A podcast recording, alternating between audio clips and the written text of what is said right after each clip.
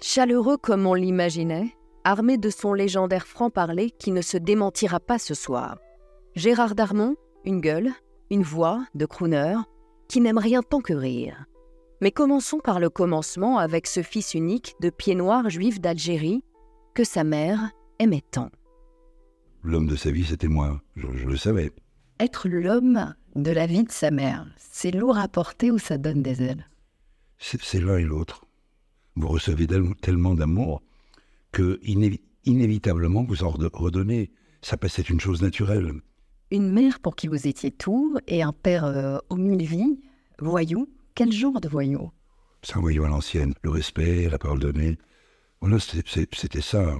Quand il me présentait ses amis, euh, c'était toujours euh, Dédé la tomate, euh, Roger la Peugeot, euh, ficelle, taxi, n'a qu'un œil. Et lui, c'était?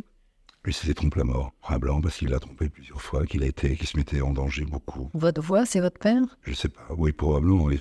C'est pas ma mère. Ma mère, elle- ma mère n'est pas. Gérard, viens ici. Non, c'est pas, c'est pas ça. hein. Devenir artiste, Mm. c'était votre rêve de gosse, Mm. mais vous vous êtes refusé au conservatoire, Oui. pas le profil, c'est ce qu'on vous dit. Oui. Ben, ça s'appelle un. Ça s'appelle un délit de gueule, hein, quand même, ça. J'entends, euh, t'as pas, la- t'as pas le profil de, de la maison, t'es un petit pruneau, t'es un, t'es un petit rastaquaire, euh, t'es quand même pas euh, français, français, français. Et on a envie de lui dire si, si, si. Ça, ça, ça fait mal, c'est une égratignure, c'est, une vraie blessure. À vos débuts au cinéma, est-ce que vous n'avez pas eu peur qu'on vous enferme justement dans des rôles euh, très marqués dans des films comme Le Grand Pardon, Le Grand Carnaval aux côtés de Roger Hanin Mais on, m'a, on m'a enfermé, bien sûr que oui. On m'a enfermé. Ou évidemment, on m'a proposé mille pieds noirs. Vous avez un parcours euh, jalonné de films cultes. On se souvient tous euh, d'Astérix et Cléopâtre ou de La Cité de la Peur des Nuls euh, et bien d'autres, évidemment. Des films cultes, mais souvent des seconds rôles. Comment l'expliquer, ça? Peut-être que c'était mon, karma, parce que, que vous dire, j'ai des rapports très lointains avec les gens de ce métier, c'est vrai. Et quand il le faut, ils me le font, ils me, le- rappellent. Quand je suis nommé, ou un truc comme ça, je suis vraiment, je suis nommé, je suis pas élu. Mais alors, ces dernières années, vous êtes carrément devenu hype, très tendance, avec euh, les succès des séries euh, Family Business et LOL. Devenir très tendance, Et- 75 ans, ça fait quoi? Ah, ça fait, ça fait, ça fait plaisir. Je le ressens vraiment d'une façon très claire chez les, chez les mômes, chez les jeunes. Mais je ne suis pas dupe non plus. Je sais très bien que c'est un public très, très versatile, très volatile. J'imagine que vous avez suivi la polémique autour de la série LOL, euh, l'humoriste Blanche Gardin euh, Mm. dénonçant le système Amazon et les artistes payés euh, une fortune. Vous la trouvez fondée ou démago, cette polémique? Non, mais c'est c'est dire que je comprends pas très bien la démarche de, de Blanche Gardin, que, que j'aime beaucoup, que je respecte. Moi, je suis plutôt jusqu'au boutiste. Ça veut dire que si tu dis une chose pareille, va jusqu'au bout. Va sur LOL, prends ton cachet, donne-le à ton association. Prends-le intégralement ton cachet, donne-le à son association. Et si tu gagnes, donne aussi ce que, ce que tu gagnes. Où est le problème? Et alors, vous qui avez longtemps été engagé à gauche, soutenant Mitterrand, Hollande, euh, aujourd'hui saluant le quoi qu'il en coûte d'Emmanuel Macron, le discours de Justine Trier pour sa Palme d'Or à Cannes, Cette année, le pays a été traversé par une contestation historique, extrêmement puissante, unanime, de la réforme des retraites.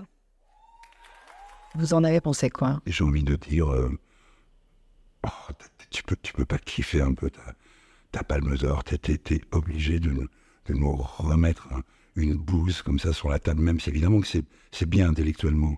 On peut pas dire, ah là là là, quel, quel chute. Non, c'est pas vrai. Mais on peut lui dire, hey, prends ta, ta- palme d'or, putain, vas-y, sa soirée du cinéma, éclate-toi. Moi, je, je, je milite autrement, et croyez-moi que je milite. Et comme tous ceux qui militent vraiment, je n'ouvre pas ma gueule pour, pour, pour dire ce que je fais. Je le fais. Et un chien qui s'est fait écraser et il est mort de lui.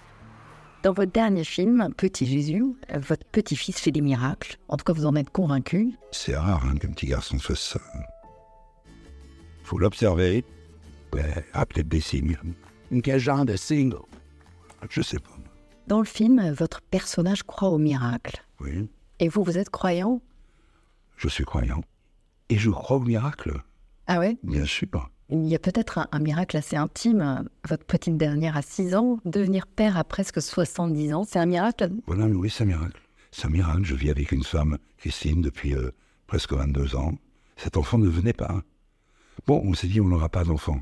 Voilà, c'est notre union, c'est un amour euh, comme ça, passionnel, fusionnel, auquel il manquera toujours un enfant. C'est comme ça. Et puis un jour, Madame Homme. Miracle, oui, est venu du ciel. Robert De Niro est à nouveau père à 79 ans. Al Pacino, bientôt à 83 ans. Ben oui, Être, genou là-dedans. eh oui, euh, être père à l'âge où l'on est souvent grand-père, c'est un, un rêve mêlé de crainte ou pas? Il y a de la crainte parce que, parce que moi je gamberge beaucoup et on se dit eh alors, et ça, ça peut s'arrêter euh, demain. hein. Bon, je sais très bien que le jour où ça s'arrêtera sera toujours trop tôt pour elle. Mais elle n'est pas toute seule, elle a un frère, elle a des sœurs, voilà, sa maman, euh, et elle aura euh, un souvenir et une trace de son père qu'elle apprendra peut-être à connaître après, à travers euh, les films qui, qui resteront, et à peut-être ce sera un, un amour post, euh, vous voyez, 50 ans séparent votre fille aînée et votre petite dernière, puisque vous avez été père une première fois à 20 ans. 20 ans, oui.